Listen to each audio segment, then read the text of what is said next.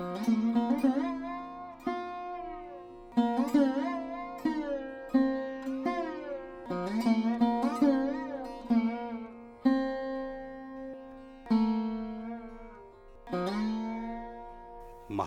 की कथा धारावाहिक दो राजकुमारी विशेषांक कथा छह सूर्यपुत्री तप्ती और कुरुवंश संदर्भ। गंधर्व राज चित्ररथ, महापराक्रमी अर्जुन से पराजित हो गए। तब उन्होंने अर्जुन को तपती नंदन कहकर संबोधित किया। अर्जुन ने उनसे पूछा कि वे तो कुंती के पुत्र हैं, फिर तपती नंदन कैसे हुए? इस पर गंधर्व राज ने सूर्यपुत्री तपती की कथा सुनाई। यही कथा कुरुवंश की उत्पत्ति के संदर्भ को भी स्पष्ट करता है। सूर्यपुत्री तपति और कुरुवंश। प्राचीन काल की बात है। भगवान सूर्य की एक पुत्री थी, जो सावित्री की छोटी बहन थी। वो अपने पिता के समान तेज वाली और बहुत ही सुंदर थी। उसकी सुंदरता पाताल, पृथ्वी और स्वर्ग तीनों ही लोकों में प्रसिद्ध थी। वो नित्य नियम से पूजा पाठ करती थी। अपनी तपस्या के कारण ही वह तीनों लोकों में तपति के नाम से प्रसिद्ध थी। जब वह विवाह करने के योग्य हुई तो उसके पिता सूर्य को इसकी चिंता सताने लगी। वे उसके लिए कोई योग्य वर की तलाश में थे। पुत्री के गुण एवं सुंदरता के अनुकूल योग्य वर ढूंढना ही पिता की सबसे बड़ी चिंता होती है। दैव योग से उस समय पूरी धरती पर कुरुवंश का राज्य था और उसी समय इसी वंश के बड़े ही प्रतापी राजा संवरण का नाम प्रकाशवान था। सौभाग्य से वे सूर्य के सच्चे भक्त भी थे।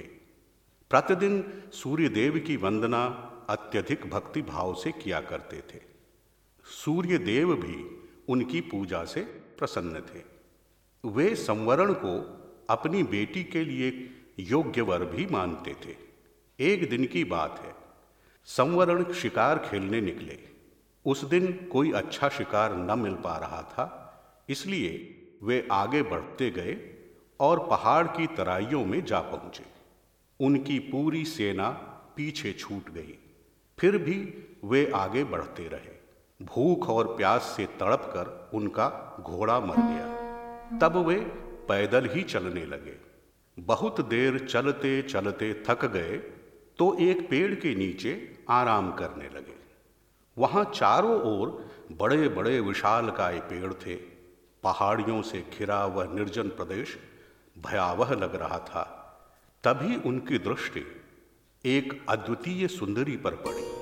उस सुनसान जंगल में इतनी रूपमती कन्या को देखकर उन्हें आश्चर्य हुआ। उनकी यह जानने की इच्छा तीव्र हो गई कि इस वीराने में वह कौन हो सकती थी। अतः वे चुपके से उसके पास चले गए।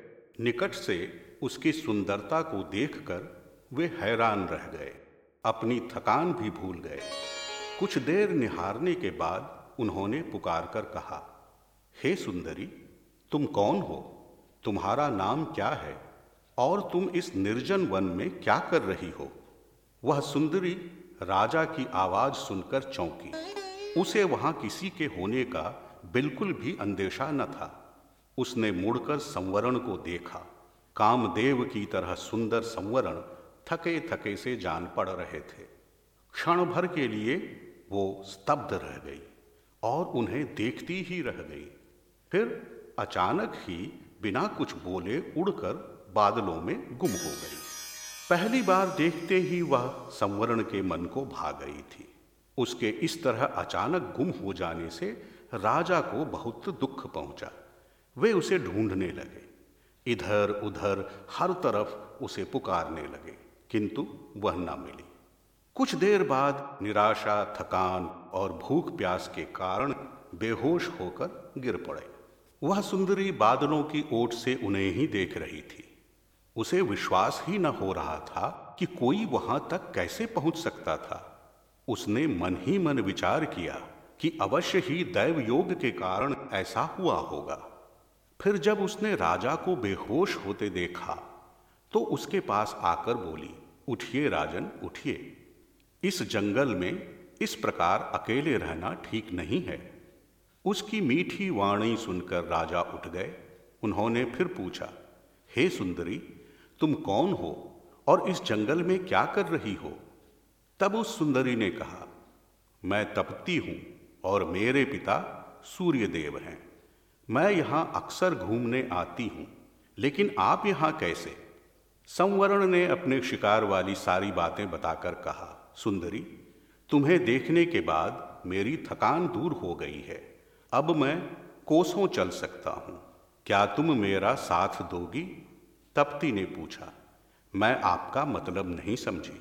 राजा ने कहा, मैं तुमसे विवाह करना चाहता हूँ, तुम इनकार मत करना। तप्ती बोली, राजन, मेरे पिता जीवित हैं, इसलिए यह निर्णय लेने के लिए मैं स्वतंत्र नहीं हूँ। यदि आप सचमुच ही मुझसे प्रेम करते हैं तो आप मेरे पिता से कहिए। यह कहकर तप्ती उड़कर आकाश मार्ग से बादलों में जाकर गुम हो गई। राजा संवरण बहुत दुखी हुए, लेकिन वे अपनी कामना पर अटल रहे। इस बीच उन्हें ढूंढते हुए उनकी सेना भी वहीं आ पहुँची, लेकिन राजा संवरण ने जाने से इनकार कर दिया। वे अब किसी भी कीमत पर तपती से विवाह करने को उत्सुक थे, इसलिए उसी स्थान पर खड़े होकर सूर्य देव की पूजा करने लगे। और मन ही मन उन्होंने अपने पुरोहित, महर्षि वशिष्ठ का ध्यान किया। इस प्रकार तपस्या करते हुए बारह दिन बीत गए। बारहवें दिन उनकी इस कठिन तपस्या से प्रसन्न होकर वशिष्ठ उनके पास गए। राजा संवरण को उस अवस्था में देखकर क्षण भर में ही उनके मन का हाल जान गए। फिर भी राजा से बोले, वत्स तुम्हारी तपस्या एवं तुम्हारे बुलाने से मैं यहाँ आया हूँ। बताओ, क्या बात है? राजा ने अपने मन की बात कही, मुनिवर, मैंने एक अत्यंत ही सुंदर स्त्री को यहाँ देखा। उससे मेरा अनुराग हो गया है। विवाह की बात की तो उसने अपने पिता सूर्यदेव से बात करने को कहा। आप इस बारे में मेरी सहायता कीजिए। सारी बातें जानकर वशिष्ठ जी बोले, तुम चिंता न करो पुत्र, मैं अभी जाकर सूर्य देव से इस बारे में बात करता हूँ। यह कहकर वशिष्ठ सूर्य देव से मिलने गए। सूर्य देव ने महर्षि का स्वागत किया और आने का कारण पूछा। तब उन्होंने सूर्य देव को अपना परिचय देकर संवरण के मन का हाल और उनकी इच्छा के बारे में बताया। सूर्य देव को लगा कि जैसे उन्होंने उनके मुँह की बात छीन ली थी, वे तो पहले से ही संवरण को तपति के योग्य वर मान चुके थे। उन्होंने तुरंत यह प्रस्ताव स्वीकार कर लिया। वशिष्ठ उसी समय तपति को लेकर संवरण के पास आ गए। उसके बाद वे सभी मिलकर राजधानी लौट आए, जहाँ बड़ी धूमधाम के साथ संवरण और तपती का विवाह हुआ। कुछ वर्षों के बाद उनके एक पुत्र हुआ। उसका नाम पड़ा कुरु। इसी राजा कुरु के नाम से ही प्रसिद्ध कुरुवंश की स्थापना हुई।